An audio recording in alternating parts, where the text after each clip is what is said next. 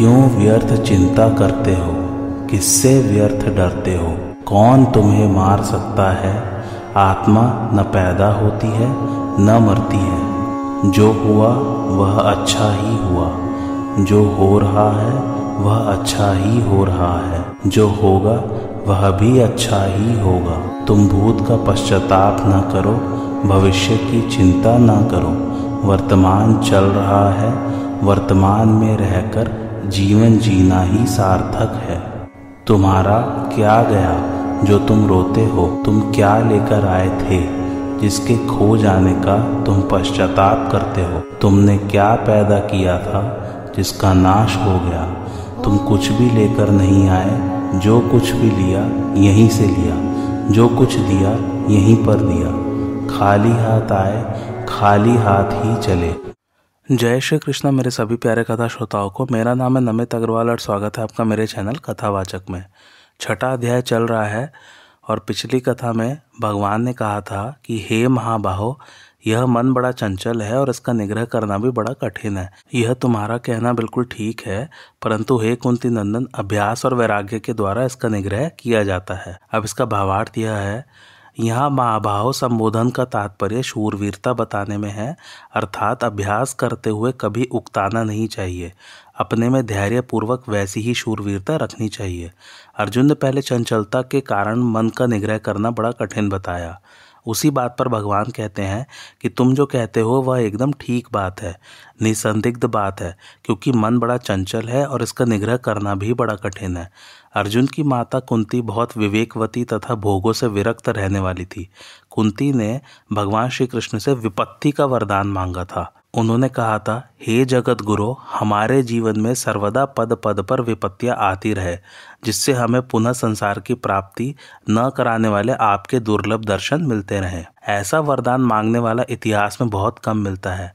अतः यहाँ कौनतेय संबोधन देकर भगवान अर्जुन को कुंती माता की याद दिलाते हैं कि जैसे तुम्हारी माता कुंती बड़ी विरक्त है, ऐसे ही तुम भी संसार से विरक्त होकर परमात्मा में लगो। अर्थात मन को संसार से हटाकर परमात्मा में लगाओ। मन को बार बार ध्येय में लगाने का नाम अभ्यास है। इस अभ्यास की सिद्धि समय लगाने से होती है। समय भी निरंतर लगाया जाए रोज़ाना लगाया जाए। कभी अभ्यास किया, कभी नहीं किया, ऐसा नहीं हो। तात्पर्य है कि अभ्यास निरंतर होना चाहिए और अपने ध्येय में महत्व तथा आदर बुद्धि होनी चाहिए। इस तरह अभ्यास करने से अभ्यास दृढ़ हो जाता है। अभ्यास के दो भेद हैं। पहला, अपना जो लक्ष्य, ध्येय है, उसमें मनोवृत्ति को लगाएँ और दूसरी वृत्ति आ जाए, अर्थात दूसरा कुछ भी चिंतन आ जाए, उसकी उपेक्षा कर दें, उससे उदासीन हो जाए।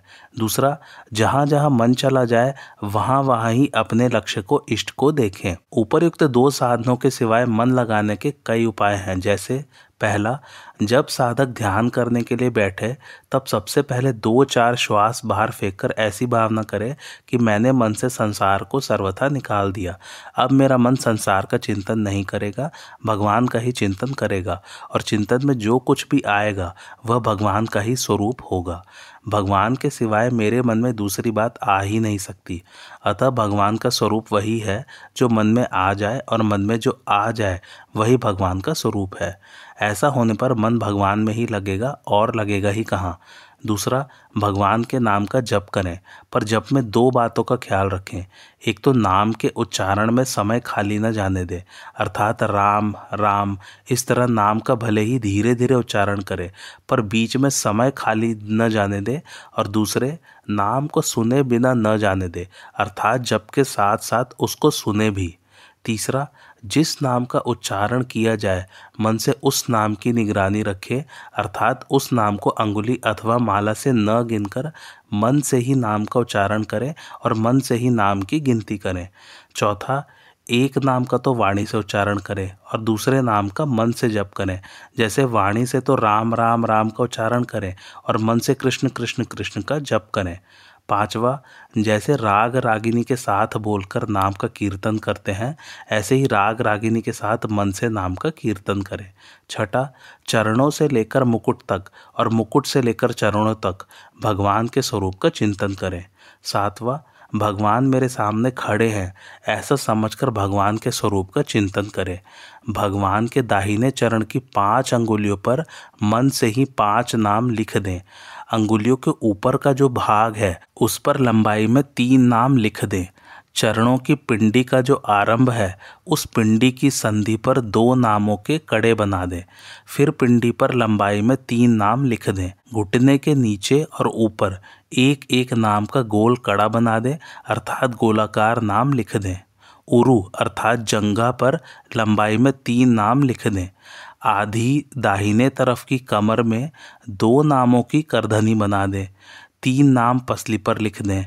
दो नाम कंधे पर और तीन नाम बाजू पर भुजा के ऊपर के भाग पर लिख दें। कोहनी के ऊपर और नीचे दो दो नामों का कड़ा बना दें। फिर तीन नाम कोहनी के नीचे पहुँचा से ऊपर के भाग पर लिख दें। पहुँचा में दो नामों का कड़ा बना दें तथा पाँच अंगुलियों पर पाँच नाम लिख दें। गले में चार नामों का आधा हार और कान में दो नामों का कुंडल बना दें। मुकुट के दाहिने आधे भाग पर छह नाम लिख दें, अर्थात नीचे के भाग पर दो नामों का कड़ा, मध्य भाग पर दो नामों का कड़ा और ऊपर के भाग पर दो नामों का कड़ा बना दें। तात्पर्य यह हुआ कि भगवान के दाहिने अंग में चरण से लेकर मुकुट तक चौवन नाम अथवा मंत्र आने चाहिए और बाएँ अंग में मुकुट से लेकर चरण तक चौवन नाम अथवा मंत्र आने चाहिए। इससे भगवान की एक परिक्रमा हो जाती है, भगवान के संपूर्ण अंगों का चिंतन हो जाता है और 108 नामों की एक माला भी हो जाती है। प्रतिदिन ऐसी कम से कम एक माला करनी चाहिए। इससे अधिक करना चाहें तो अधिक भी कर सकते हैं। इस तरह अभ्यास करने के अनेक रूप, अनेक तरीके हैं। ऐसे तरीके साधक स्वयं भी सोच सकता है। अभ्यास की सहायता के लिए वैराग्य की ज़रूरत है। कारण कि संसार के भोगों से राग जितना हटेगा, मन उतना परमात्मा में लगेगा। संसार का राग सर्वथा हटने पर मन में संसार का राग पूर्वक चिंतन नहीं होगा। अतः पुराने संस्कारों के कारण कभी कोई स्फुरना हो भी जाए तो उसकी उपेक्षा कर दें, अर्थात उसमें ना राग करें और न द्वेष करें। फिर वह स्फुरना अपने आप मिट जाएगी। इस तरह अभ्यास और वैराग्य से मन का निग्रह हो जाता है, मन पकड़ा जाता है। वैराग्य होने के कई उपाय हैं, जैसे पहला, संसार प्रतिक्षण बदलता है और स्वरूप कभी भी तथा किसी भी क्षण बदलता नहीं। अतः संसार हमारे साथ नहीं है और हम संसार के साथ नहीं हैं। जैसे बाल्यावस्था, युवावस्था हमारे साथ नहीं रही, परिस्थिति हमारे साथ नहीं रही आदि। ऐसा विचार करने पर संसार से वैराग्य होता है। दूसरा, अपने कहलाने वाले जितने कुटुंबी संबंधी हैं, वे हमारे से अनुकूलता की इच्छा रखते हैं। तो अपनी शक्ति, सामर्थ्य, योग्यता समझ के अनुसार उनकी न्याय युक्त इच्छा पूरी कर दें और परिश्रम करके उनकी सेवा कर दें। परंतु उनसे अपनी अनुकूलता की तथा कुछ लेने की इच्छा का सर्वथा त्याग कर दें। इस तरह अपनी सामर्थ्य के अनुसार वस्तु देने से और परिश्रम करके सेवा करने से पुराना राग मिट जाता है और उनसे कुछ भी न चाहने से नया राग पैदा नहीं नहीं होता। इससे स्वाभाविक संसार से वैराग्य हो जाता है। तीसरा, जितने भी दोष, पाप, दुख पैदा होते हैं, वे सभी संसार के राग से ही पैदा होते हैं और जितना सुख शांति मिलती है, वह सब राग रहित होने से ही मिलती है। ऐसा विचार करने से वैराग्य हो ही जाता है। पूर्व श्लोक में अभ्यास और वैराग्य द्वारा मन के निग्रह की बात कहकर, अब आगे के श्लोक में भगवान ध्यान योग की प्राप्ति में अन्वय व्यतिरेक रीति से अपना मत बताते हैं। असंयतात्मना योगो दुष्प्राप इति में मति वशात्मना तु यतता शक्यो वाप्तुमुपायतः अर्थात जिसका मन पूरा वश में नहीं है, उसके द्वारा योग प्राप्त होना कठिन है। परंतु उपाय पूर्वक यत्न करने वाले तथा वश में किए हुए मन वाले साधक को योग प्राप्त हो सकता है, ऐसा मेरा मत है। भावार्थ, मेरे मत में तो जिसका मन वश में नहीं है, उसके द्वारा योग सिद्ध होना कठिन है। कारण कि योग की सिद्धि में मन का वश में न होना जितना बाधक है, उतनी मन की चंचलता बाधक नहीं है। जैसे पतिव्रता स्त्री मन को वश में तो रखती है, पर उसे एकाग्र नहीं करती।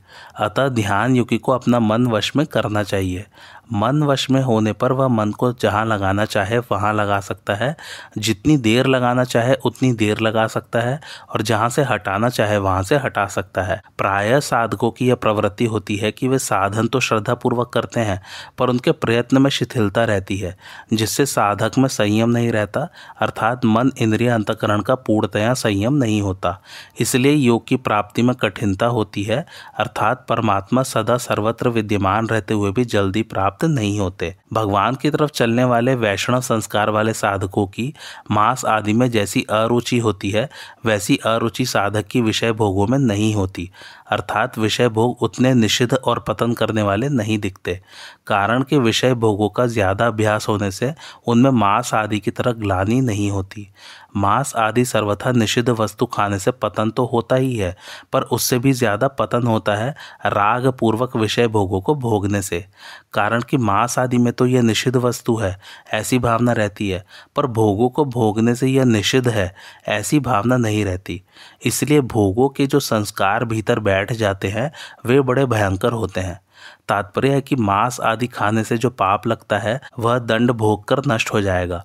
वह पाप आगे नए पापों में नहीं लगाएगा।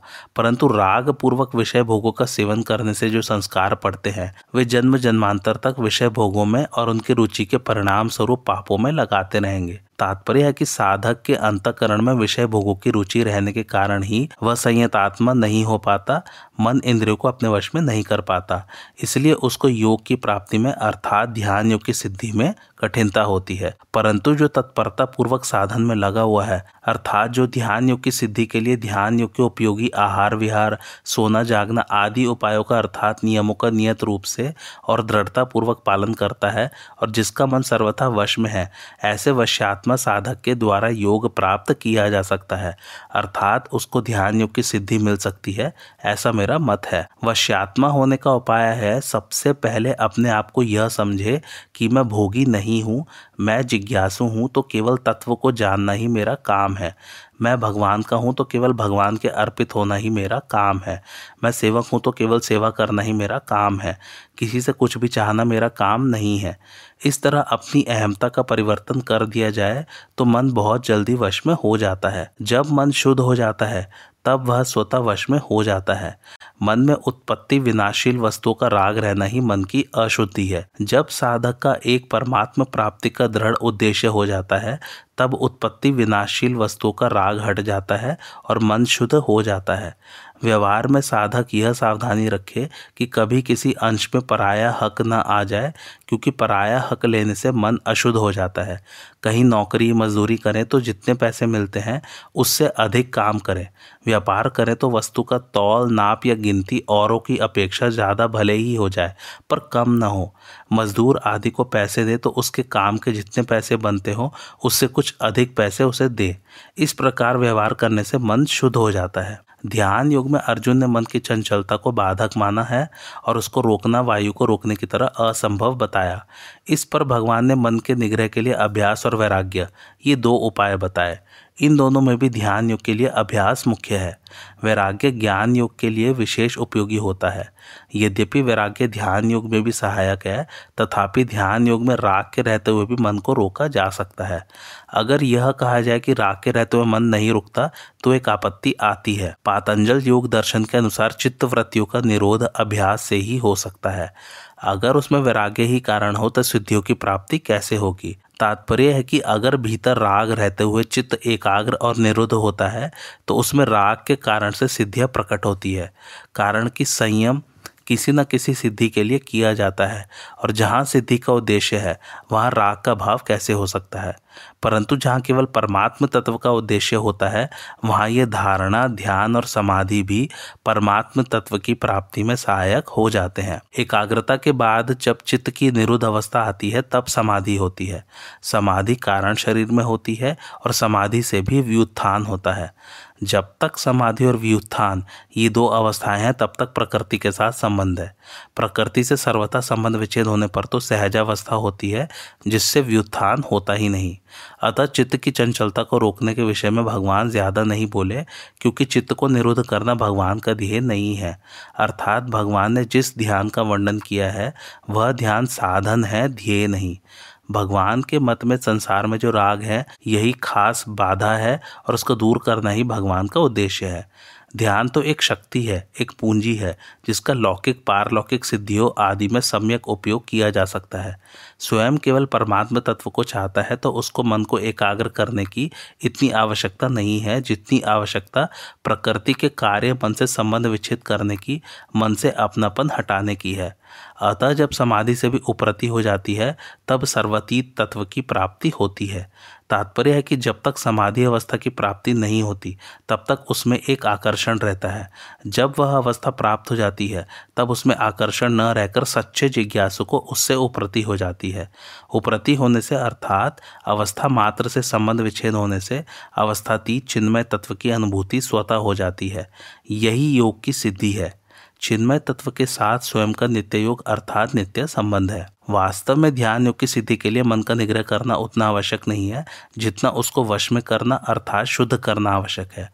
शुद्ध करने का तात्पर्य है मन में विषयों का राग न रहना।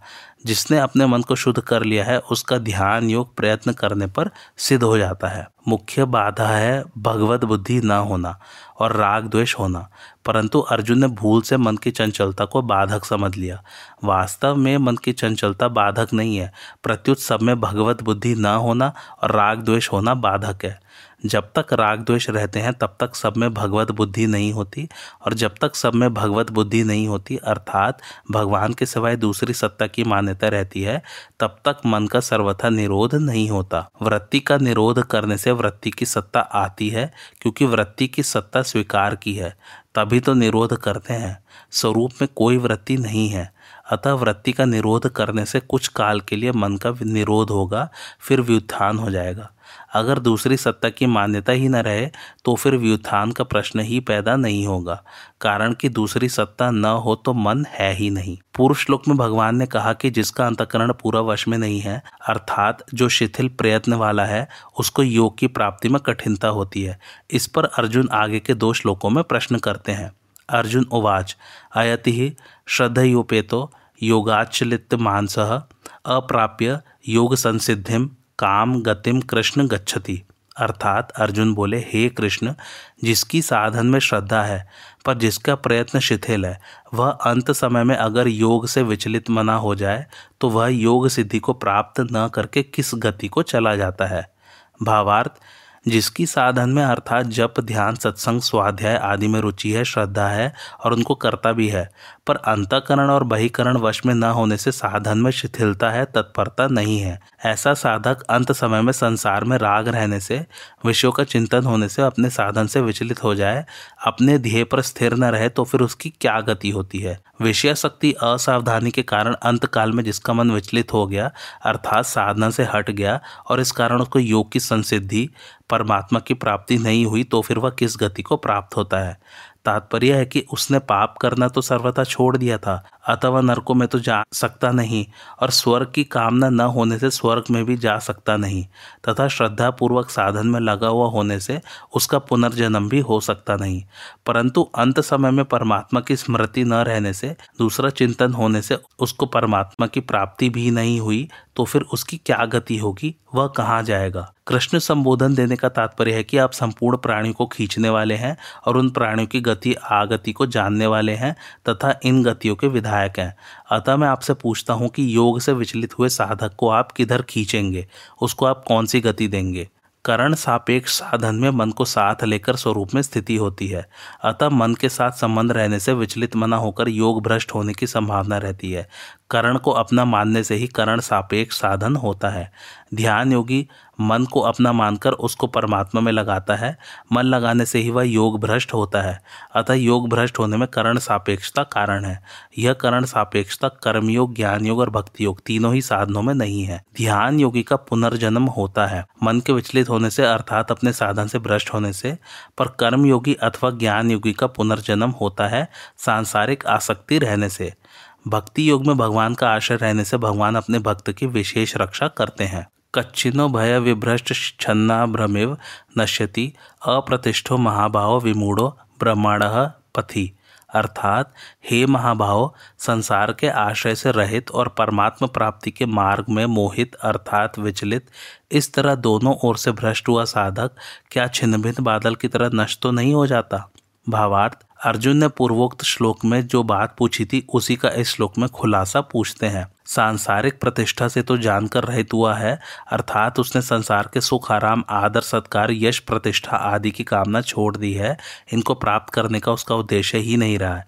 इस तरह संसार का आश्रय छोड़कर वह परमात्मा प्राप्ति के मार्ग पर चला, पर जीवित अवस्था में परमात्मा की प्राप्ति नहीं हुई और अंत समय में साधन से विचलित हो गया, अर्थात परमात्मा की स्मृति नहीं रही।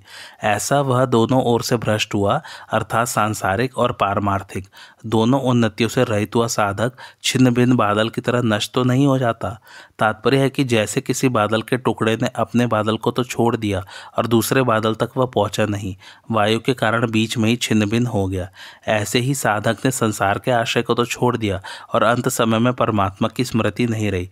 फिर वह नष्ट तो नहीं हो जाता उसका पतन तो नहीं हो जाता। बादल का दृष्टांत यहाँ पूरा नहीं बैठता, कारण कि वह बादल का टुकड़ा जिस बादल से चला, वह बादल और जिसके पास जा रहा था वह बादल तथा वह स्वयं बादल का टुकड़ा, ये तीनों एक ही जाति के हैं, अर्थात तीनों ही जड़ हैं। परंतु जिस साधक ने संसार को छोड़ा, वह संसार और जिसकी प्राप्ति के लिए चला, वह परमात्मा तथा वह स्वयं, ये तीनों एक जाति के नहीं है। इन तीनों में संसार जड़ है और परमात्मा तथा स्वयं चेतन है। इसलिए पहला आश्रय छोड़ दिया और दूसरा प्राप्त नहीं हुआ। इस विषय में ही उपयुक्त दृष्टांत ठीक बैठता है। इस श्लोक में अर्जुन के प्रश्न का आशय यह है कि साक्षात परमात्मा का अंश होने से जीव का अभाव तो कभी हो ही नहीं सकता। अगर इसके भीतर संसार का उद्देश्य होता, संसार का आशय होता तो यह स्वर्ग आदि लोकों में अथवा नरकों में तथा पशु पक्षी आदि आसुरी योनियों में चला जाता, पर रहता तो संसार में ही है। उसने संसार का आश्रय छोड़ दिया और उसका उद्देश्य केवल परमात्मा प्राप्ति हो गया।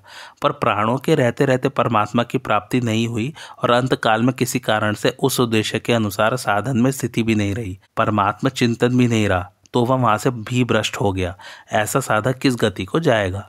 अगर इस श्लोक में परमात्मा की प्राप्ति से और साधन से भ्रष्ट हुआ, ऐसा अर्थ लिया जाए तो ऐसा कहना यहाँ बन ही नहीं सकता।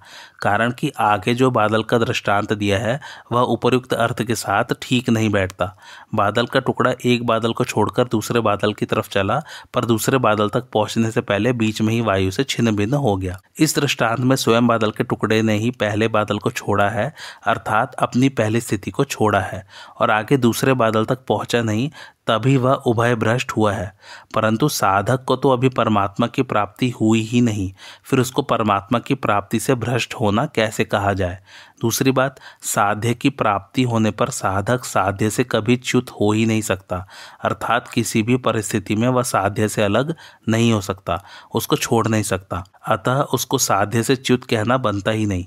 हाँ अंत समय में स्थिति न रहने से, परमात्मा की स्मृति न रहने से उसको साधन भ्रष्ट तो कह सकते हैं, पर उभय भ्रष्ट नहीं कह सकते। अतः यहाँ बादल के दृष्टांत के अनुसार वही उभय भ्रष्ट लेना युक्ति संगत बैठता है, जिसने संसार के आश्रय को जानकर ही अपनी ओर से छोड़ दिया और परमात्मा की प्राप्ति के लिए चला। पर अंत समय में किसी कारण से परमात्मा की याद नहीं रही, साधन से विचलित मना हो गया। इस तरह संसार और साधन दोनों में उसकी स्थिति न रहने से ही वह उभय भ्रष्ट हुआ है। इसका तात्पर्य यही है कि उसने संसार को छोड़ दिया और परमात्मा की प्राप्ति के साधन से विचलित हो गया, मोहित हो गया। पूर्वोक्त संदेह को दूर करने के लिए अर्जुन आगे के श्लोक में भगवान से प्रार्थना करते हैं। एतन में संशयम कृष्ण छेत्तुम रहस्य शेषतः त्वद्यन्य संशय छेत्ता न ह्युपद्यते अर्थात, हे कृष्ण, मेरे इस संदेह का सर्वथा छेदन करने के लिए आप ही योग्य हैं, क्योंकि इस संशय का छेदन करने वाला आपके सिवाय दूसरा कोई हो ही नहीं सकता। भावार्थ, परमात्मा प्राप्ति का उद्देश्य होने से साधक पाप कर्मों से तो सर्वथा रहित हो गया, इसलिए वह नरकों में तो जा ही नहीं सकता, और स्वर्ग का ध्येय न रहने से स्वर्ग में भी जा नहीं सकता। मनुष्य योनि में आने का उसका उद्देश्य नहीं है, इसलिए वह उसमें भी नहीं आ सकता और परमात्मा प्राप्ति के साधन से भी विचलित हो गया। ऐसा साधक क्या छिन्न बादल की तरह नष्ट तो नहीं हो जाता, यह मेरा संशय है। इस संशय का सर्वथा छेदन करने वाला अन्य कोई हो ही नहीं सकता। इसका तात्पर्य है कि शास्त्र की कोई गुत्थी हो, शास्त्र का कोई गहन विषय हो, कोई ऐसी कठिन पंक्ति हो, जिसका अर्थ न लगता हो तो उसको शास्त्र का ज्ञाता कोई विद्वान भी समझा सकता है। परंतु योग भ्रष्ट की क्या गति होती है, इसका उत्तर वह नहीं दे सकता। हाँ योगी कुछ हद तक इसको जान सकता है, पर वह संपूर्ण प्राणियों की गति, आगति को अर्थात जाने और आने को नहीं जान सकता, क्योंकि वह युंजान योगी है, अर्थात अभ्यास करके योगी बना है। अतः वह वहीं तक जान सकता है, जहाँ तक उसकी जानने की हद है। परंतु आप तो युक्त योगी हैं, अर्थात आप बिना अभ्यास, परिश्रम के सर्वत्र सब कुछ जानने वाले हैं। आपके समान जानकार कोई हो सकता ही नहीं। आप साक्षात भगवान हैं और संपूर्ण प्राणियों की गति आगति को जानने वाले हैं। जो संपूर्ण प्राणियों की उत्पत्ति और प्रलय को गति और अगति को एवं विद्या और अविद्या को जानता है, वही भगवान कहलाने योग्य है। अतः इस योग भ्रष्ट के गति विषयक प्रश्न का उत्तर आप ही दे सकते हैं। आप ही मेरे संशय को दूर कर सकते हैं। अर्जुन को भगवान श्री कृष्ण की भगवत्ता पर विश्वास था, तभी यहाँ वे योग भ्रष्ट की गति के विषय में प्रश्न करते हैं और कहते हैं कि इस बात को आपके सिवाय दूसरा कोई बता नहीं सकता। भगवान श्री कृष्ण की भगवत्ता पर विश्वास होने के कारण ही उन्होंने एक अक्षौहिणी सशस्त्र नारायणी सेना को छोड़कर निशस्त्र भगवान को ही स्वीकार किया था। अर्जुन ने शंका की थी कि संसार से और साधन से च्युत हुए साधक का कहीं पतन तो नहीं हो जाता। उसका समाधान करने के लिए भगवान आगे का श्लोक कहते हैं। श्री भगवान उवाच। पार्थ नैवेह नामुत्र विनाशस्त से विद्यते, न ही कल्याणकृत कश्चित दुर्गतिम तात गच्छति। अर्थात श्री भगवान बोले, हे प्रथानंदन, उसका न तो इस लोक में और न परलोक में ही विनाश होता है, क्योंकि हे प्यारे कल्याणकारी काम करने वाला कोई भी मनुष्य दुर्गति को नहीं जाता।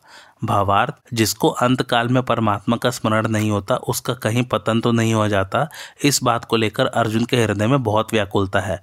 यह व्याकुलता भगवान से छिपी नहीं है।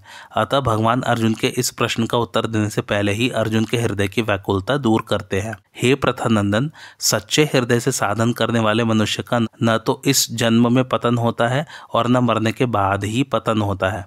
तात्पर्य है कि उसकी योग में जितनी स्थिति बन चुकी है, उससे नीचे वह नहीं गिरता। उसकी साधन सामग्री नष्ट नहीं होती, उसका पारमार्थिक उद्देश्य नहीं बदलता। जैसे अनादिकाल से वह जन्मता मरता रहा है, ऐसे ही आगे भी जन्मता मरता रहे, उसका यह पतन नहीं होता। जैसे भरत मुनि भारतवर्ष का राज्य छोड़कर एकांत में तप करते थे, वहाँ दया परवश होकर वे हरण के बच्चे में आसक्त हो गए, जिससे दूसरे जन्म में उनको हरण बनना पड़ा। परंतु उन्होंने जितना त्याग तप किया था, उनकी जितनी साधन की पूंजी इकट्ठी हुई थी, वह उस हरण के जन्म में भी नष्ट नहीं हुई। उनको हरण के जन्म में भी पूर्व जन्म की बात याद थी, जो कि मनुष्य जन्म में भी नहीं रहती। अतः वे हरण जन्म में बचपन से ही अपनी माँ के साथ नहीं रहे। वे हरे पत्ते न खाकर सूखे पत्ते खाते थे। तात्पर्य यह है कि अपनी स्थिति से न गिरने के कारण हरिण के जन्म में भी उनका पतन नहीं हुआ। इसी तरह से पहले मनुष्य जन्म में जिनका स्वभाव सेवा करने का, जप ध्यान करने का रहा है और विचार अपना उद्धार करने का रहा है, वे किसी कारणवश अंत समय में योग भ्रष्ट हो जाए तथा इस लोक में पशु पक्षी भी बन जाए तो भी उनका वह अच्छा स्वभाव और सत्संस्कार नष्ट नहीं होते। ऐसे बहुत से उदाहरण आते हैं कि कोई दूसरे जन्म में हाथी, ऊट आदि बन गए, पर उन योनियों में भी वे भगवान भगवान की कथा सुनते थे। एक जगह कथा होती थी तो एक काला कुत्ता आकर वहाँ बैठता और कथा सुनता। जब कीर्तन करते हुए कीर्तन मंडली घूमती तो उस मंडली के साथ वह कुत्ता भी घूमता था। यह हमारी देखी हुई बात है। इस श्लोक में भगवान ने मात्र साधक के लिए बहुत आश्वासन की बात कही है कि जो कल्याणकारी काम करने वाला है, अर्थात किसी भी साधन से सच्चे हृदय से परमात्म तत्व की प्राप्ति करना चाहता है, ऐसे किसी भी साधक की दुर्गति नहीं होती। उसकी दुर्गति नहीं होती, यह कहने का तात्पर्य है कि जो मनुष्य कल्याणकारी कार्य में लगा हुआ है, अर्थात जिसके लिए मनुष्य शरीर मिला है, उस अपने असली काम में लगा हुआ है तथा सांसारिक भोग और संग्रह में आसक्त नहीं है। वह चाहे किसी मार्ग से चले, उसकी दुर्गति नहीं होती, कारण कि उसका ध्येय चिन्मय तत्व परमात्मा है, अतः उसका पतन नहीं होता। उसकी रक्षा मैं करता ही रहता हूँ, फिर उसकी दुर्गति कैसे हो सकती है? मेरी दृष्टि स्वतः प्राणी मात्र के हित में रहती है। जो मनुष्य मेरी तरफ़ चलता है, अपना परमहित करने के लिए उद्योग करता है, वह मुझे बहुत प्यारा लगता है, क्योंकि वास्तव में वह मेरा ही अंश है, संसार का नहीं। उसका वास्तविक संबंध मेरे साथ ही है। संसार के साथ उसका वास्तविक संबंध नहीं है। उसने मेरे साथ इस वास्तविक संबंध को, असली लक्ष्य को पहचान लिया तो फिर उसकी दुर्गति कैसे हो सकती है? उसका किया हुआ साधन भी नष्ट कैसे हो सकता है? हाँ कभी कभी देखने में वह मोहित हुआ सा दिखता है, उसका साधन छूटा हुआ सा दिखता है, परंतु ऐसी परिस्थिति उसके उसके अभिमान के कारण ही उसके सामने आती है। मैं भी उसको चेताने के लिए, उसका अभिमान दूर करने के लिए ऐसी घटना घटा देता हूँ, जिससे वह व्याकुल हो जाता है और मेरी तरफ़ तेज़ी से चल पड़ता है। जैसे गोपियों का अभिमान देखकर मैं रास में ही अंतर्धान हो गया तो सब गोपियाँ घबरा गई। जब वे विशेष व्याकुल हो गई, तब मैं उन गोपियों के समुदाय के बीच में ही प्रकट हो गया और उनके पूछने पर मैंने कहा तुम लोगों का भजन करता हुआ ही मैं अंतर्धान हुआ था। तुम लोगों की याद और तुम लोगों का हित मेरे से छूटा नहीं है। इस प्रकार मेरे हृदय में साधन करने वालों का बहुत बड़ा स्थान है। इसका कारण यह कि अनंत जन्मों से भूला हुआ यह प्राणी जब केवल मेरी तरफ़ लगता है, तब वह मेरे को बहुत प्यारा लगता है क्योंकि उसने अनेक योनियों में बहुत दुख पाया है और अब वह सन्मार्ग पर आ गया है। जैसे माता अपने छोटे बच्चे की रक्षा, पालन और हित करती रहती है, ऐसे ही मैं उस साधक के साधन और उसके हित की रक्षा करते हुए उसके साधन की वृद्धि करता रहता हूँ। तात्पर्य यह हुआ कि जिसके भीतर एक बार साधन के संस्कार पड़ गए हैं, वे संस्कार फिर कभी नष्ट नहीं होते, कारण कि उस परमात्मा के लिए जो काम किया जाता है, वह सत हो जाता है, अर्थात उसका भाव नहीं होता। इसी बात को भगवान यह कह रहे हैं कि कल्याणकारी काम करने वाले किसी भी मनुष्य की दुर्गति नहीं होती। उसके जितने सद्भाव बने हैं, जैसा स्वभाव बना है, वह प्राणी किसी कारणवशात किसी भी योनि में चला जाए अथवा किसी भी परिस्थिति में पड़ जाए तो भी वे सद्भाव उसका कल्याण करके ही छोड़ेंगे। अगर वह किसी कारण से किसी नीच योनि में चला जाए तो वहाँ भी अपने सजातीय योनि वालों की अपेक्षा उसके स्वभाव में फ़र्क रहेगा। जिसका स्वभाव अच्छा बन गया है, जिसके भीतर सद्भाव है, वह किसी नीच योनि में सांप बिच्छू आदि नहीं बन सकता। कारण कि उसका स्वभाव सांप बिच्छू आदि योनियों के अनुरूप नहीं है और वह उन योनियों के अनुरूप काम भी नहीं कर सकता। यहाँ शंका हो सकती है कि अजामिल जैसा शुद्ध ब्राह्मण भी वैश्यगामी हो गया, बिल्व मंगल भी चिंतामणि नाम की वैश्य के वश में हो गए तो इनका इस जीवित अवस्था में ही पतन कैसे हो गया? इसका समाधान यह है कि लोगों को तो उनका पतन हो गया। ऐसा दिखता है, पर वास्तव में उनका पतन नहीं हुआ क्योंकि अंत में उनका उद्धार ही हुआ है। अजामिल को लेने के लिए भगवान के पार्षद आए और बिल्व मंगल भगवान के भक्त बन गए। इस प्रकार वे पहले भी सदाचारी थे और अंत में भी उनका उद्धार हो गया। केवल बीच में ही उनकी दशा अच्छी नहीं रही। तात्पर्य यह हुआ कि किसी कुसंग से, किसी विघ्न बाधा से, किसी असावधानी से उसके भाव और आचरण गिर सकते हैं। और मैं कौन हूँ? मैं क्या कर रहा हूँ? मुझे क्या करना चाहिए? ऐसी विस्मृति होकर वह संसार के प्रवाह में बह सकता है।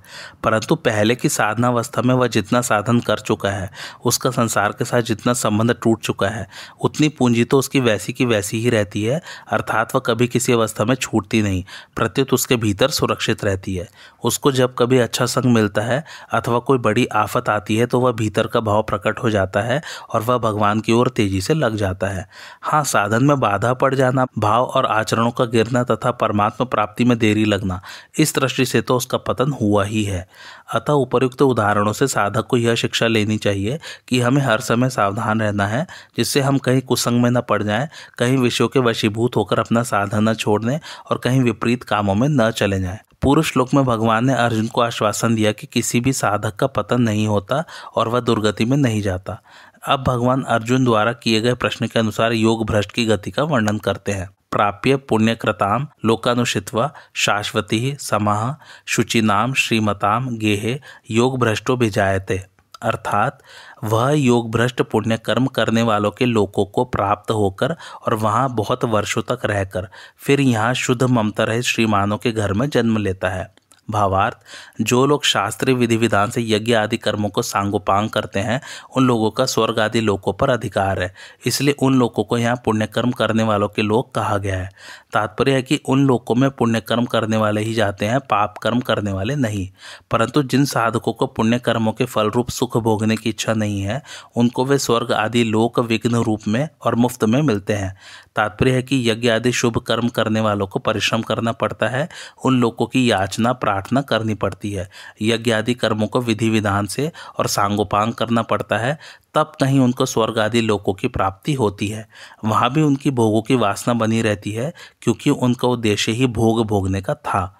परंतु जो किसी कारणवश अंत समय में साधन से विचलित बना हो जाते हैं, उनको स्वर्ग आदि लोकों की प्राप्ति के लिए न तो परिश्रम करना पड़ता है, न उनकी याचना करनी पड़ती है, और न उनकी प्राप्ति के लिए यज्ञ आदि शुभ कर्म ही करने पड़ते हैं। फिर भी उनको स्वर्ग आदि लोकों की प्राप्ति हो जाती है।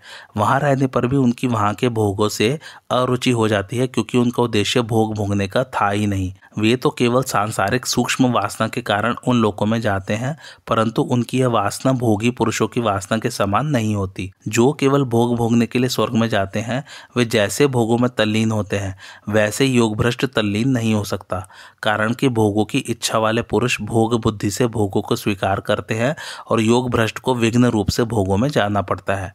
स्वर्ग आदि ऊँचे लोकों में यज्ञ आदि शुभ कर्म करने वाले भी भोग भोगने के उद्देश्य से जाते हैं और योग भ्रष्ट भी जाते हैं। भोग भोगने के उद्देश्य से स्वर्ग में जाने वालों के पुण्य क्षीण होते हैं और पुण्यों के क्षीण होने पर उन्हें लौटकर मृत्यु लोक में आना पड़ता है। इसलिए वे वहाँ सीमित वर्षों तक ही रह सकते हैं। परंतु जिसका उद्देश्य भोग भोगने का नहीं है, प्रत्युत परमात्मा प्राप्ति का है, वह योग भ्रष्ट किसी सूक्ष्म वासना के कारण स्वर्ग में चला जाए तो वहाँ उसकी साधन संपत्ति छीड़ नहीं होती। इसलिए वह वहाँ असीम वर्षों तक रहता है, अर्थात उसके लिए वहाँ रहने की कोई सीमा नहीं होती। जो भोग भोगने के उद्देश्य से ऊँचे लोकों में जाते हैं, उनका उन लोकों में जाना कर्मजन्य है। परंतु योग भ्रष्ट का ऊँचे लोकों में जाना कर्मजन्य नहीं है। किंतु यह तो योग का प्रभाव है, उनकी साधन संपत्ति का प्रभाव है, उनके सत उद्देश्य का प्रभाव है। स्वर्ग आदि का सुख भोगने के उद्देश्य से जो उन लोकों में जाते हैं, उनको न तो वहाँ रहने में स्वतंत्रता है और न वहाँ से आने में ही स्वतंत्रता है। उन्होंने भोग भोगने के उद्देश्य से ही यज्ञ आदि कर्म किए हैं, इसलिए उन शुभ कर्मों का फल जब तक समाप्त नहीं होता। तब तक वे वहाँ से नीचे नहीं आ सकते और शुभ कर्मों का फल समाप्त होने पर वे वहाँ रह भी नहीं सकते। परंतु जो परमात्मा की प्राप्ति के लिए साधन करने वाले हैं और केवल अंत समय में योग से विचलित होने के कारण स्वर्ग आदि में गए हैं, उनका वासना के तारतम्य के कारण वहाँ ज़्यादा कम रहना हो सकता है, पर वे वहाँ के भोगों में फंस नहीं सकते। कारण कि जब योग का जिज्ञासु भी शब्द ब्रह्म का अतिक्रमण कर जाता है, तब वह योग भ्रष्ट वहाँ फंस ही कैसे सकता है?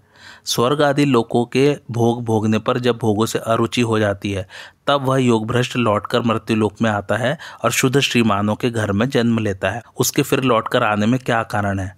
वास्तव में इसका कारण तो भगवान ही जाने, किंतु गीता पर विचार करने से ऐसा दिखता है कि वह मनुष्य जन्म में साधन करता रहा। वह साधन को छोड़ना नहीं चाहता था, पर अंत समय में साधन छूट गया।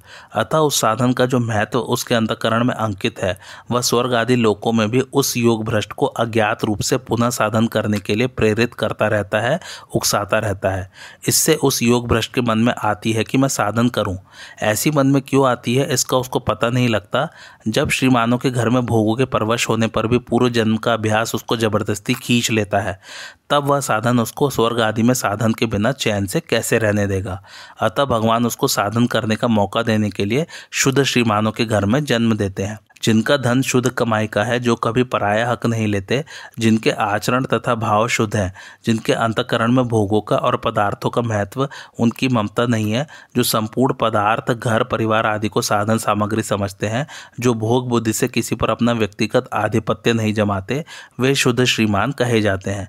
जो धन और भोगों पर अपना आधिपत्य जमाते हैं, वे अपने को तो उन धन और पदार्थों का मालिक मानते हैं, पर हो जाते हैं उनके गुलाम, इसलिए वे शुद्ध श्रीमान नहीं है। पूर्व श्लोक में तो भगवान ने अर्जुन के प्रश्न के अनुसार योग भ्रष्ट की गति बताई। अब आगे के श्लोक में अथवा कहकर अपनी ही तरफ़ से दूसरे योग भ्रष्ट की बात कहते हैं। अथवा योगी नाम एव कुले भवती धीमताम एतधि दुर्लभतरम, लोके जन्म यदि दृशम। अर्थात, अथवा वैराग्यवान योग भ्रष्ट ज्ञानवान योगियों के कुल में ही जन्म लेता है। इस प्रकार का जो यह जन्म है, यह संसार में निस्संदेह बहुत ही दुर्लभ है। भावार्थ साधन करने वाले दो तरह के होते हैं, वासना सहित और वासना रहित। जिसको साधन अच्छा लगता है, जिसकी साधन में रुचि हो जाती है और जो परमात्मा की प्राप्ति का उद्देश्य बनाकर साधन में लग भी जाता है, पर अभी उसकी भोगों में वासना सर्वथा नहीं मिटी है। वह अंत समय में साधन से विचलित होने पर योग भ्रष्ट हो जाता है। तो वह स्वर्ग आदि लोकों में बहुत वर्षों तक रहकर शुद्ध श्रीमानों के घर में जन्म लेता है। दूसरा साधक जिसके भीतर वासना नहीं है, तीव्र वैराग्य है और जो परमात्मा को उद्देश्य रखकर तेज़ी से साधन में लगा है, पर अभी पूर्णता प्राप्त नहीं हुई है। वह किसी विशेष कारण से योग भ्रष्ट हो जाता है तो उसको स्वर्ग आदि में नहीं जाना पड़ता, प्रत्युत वह सीधे ही योगियों के कुल में जन्म लेता है। तुमने जिस योग भ्रष्ट की बात पूछी थी, वह तो मैंने कह दी। परंतु जो संसार से विरक्त होकर, संसार से सर्वथा विमुख होकर साधन में लगा हुआ है, वह भी किसी कारण से, किसी परिस्थिति से तत्काल मर जाए और उसकी वृत्ति अंत समय में साधन में न रहे तो वह भी योग भ्रष्ट हो जाता है। ऐसे योग भ्रष्ट की गति को मैं यहाँ कह रहा हूँ। जो परमात्म तत्व को प्राप्त कर चुके हैं, जिनकी बुद्धि परमात्म तत्व में स्थिर हो गई है, ऐसे तत्वज्ञ जीवन मुक्त बुद्धिमान योगियों के कुल में वह वैराग्यवान योग भ्रष्ट जन्म लेता है। उसका जन्म साक्षात जीवन मुक्त योगी महापुरुष के कुल में ही होता है, क्योंकि श्रुति कहती है कि उस ब्रह्म ज्ञानी के कुल में कोई भी ब्रह्म ज्ञान से रहित नहीं होता, अर्थात सब ब्रह्म ज्ञानी ही होते हैं। उसका यह इस प्रकार का योगियों के कुल में जन्म होना इस लोक में बहुत ही दुर्लभ है। तात्पर्य है कि शुद्ध सात्विक राजाओं के, धनवानों के और प्रसिद्ध गुणवानों के घर में जन्म होना भी दुर्लभ माना जाता है, पुण्य का फल माना जाता है। फिर तत्वज्ञ जीवन मुक्त योगी महापुरुषों के यहाँ जन्म होना तो दुर्लभतर बहुत ही दुर्लभ है, कारण कि उन योगियों के कुल में घर में स्वाभाविक ही पारमार्थिक वायुमंडल रहता है। वहाँ सांसारिक भोगों की चर्चा ही नहीं होती, अतः वहाँ के वायुमंडल से दृश्य से तत्वज्ञ महापुरुषों के संग से अच्छी शिक्षा आदि से उसके लिए साधन में लगना बहुत सुगम हो जाता है और वह बचपन से ही साधन में लग जाता है। इसलिए ऐसे योगियों के कुल में जन्म लेने को दुर्लभतर बताया गया है। संसार में दो प्रकार की प्रजा मानी जाती है बिंदुज और नादज। जो माता पिता के रजवीर्य से पैदा होता है, वह बिंदुज प्रजा कहलाती है और जो महापुरुषों के नाद से, अर्थात शब्द से, उपदेश से पारमार्थिक मार्ग में लग जाती है, वह नादज प्रजा कहलाती है। यहाँ योगियों के कुल में जन्म लेने वाला योग भ्रष्ट बिंदुज है और तत्वज्ञ जीवन मुक्त महापुरुषों का संग प्राप्त साधक नादज है। इन दोनों ही साधकों को ऐसा जन्म और संग मिलना बड़ा दुर्लभ है। शास्त्रों में मनुष्य जन्म को दुर्लभ बताया है, पर मनुष्य जन्म में महापुरुषों का संग मिलना और भी दुर्लभ है। नारद जी भक्ति सूत्र में कहते हैं, महापुरुषों का संग दुर्लभ है, अगम्य है और अमोघ है। कारण कि एक तो उनका संग मिलना कठिन है और भगवान की कृपा से ऐसा संग मिल भी जाए तो उन महापुरुषों को पहचानना कठिन है। परंतु उनका संग किसी भी तरह से मिल जाए, वह कभी निष्फल नहीं जाता। तात्पर्य है कि महापुरुषों का संग मिलने की दृष्टि से ही उपयुक्त दोनों साधनों को दुर्लभतर बताया गया है। पूर्व श्लोक में भगवान ने वैराग्यवान, योग भ्रष्ट का तत्वज्ञ योगियों के कुल में जन्म होना बताया। अब वहाँ जन्म होने के बाद क्या होता है, यह बात आगे के श्लोक में बताते हैं। तत्र तम बुद्धि संयोगम लभते पौर्वदेहिकम यतते च ततो भूय संसिद्धौ कुरुनंदन। अर्थात, हे कुरुनंदन, वहाँ पर उसको पहले मनुष्य जन्म की साधन संपत्ति अनायासी प्राप्त हो जाती है। फिर उससे वह साधन की सिद्धि के विषय में पुनः विशेषता से यत्न करता है। भावार्थ तत्वज्ञ जीवन मुक्त महापुरुषों के कुल में जन्म होने के बाद उस वैराग्यवान साधक की क्या दशा होती है? संसार से विरक्त उस साधक को स्वर्ग आदि लोकों में नहीं जाना पड़ता, उसका तो सीधे योगियों के कुल में जन्म होता है। वहाँ उसको अनायास ही पूर्व जन्म की साधन सामग्री मिल जाती है, जैसे किसी को रास्ते पर चलते चलते नींद आने लगी और वह वहीं किनारे पर सो गया।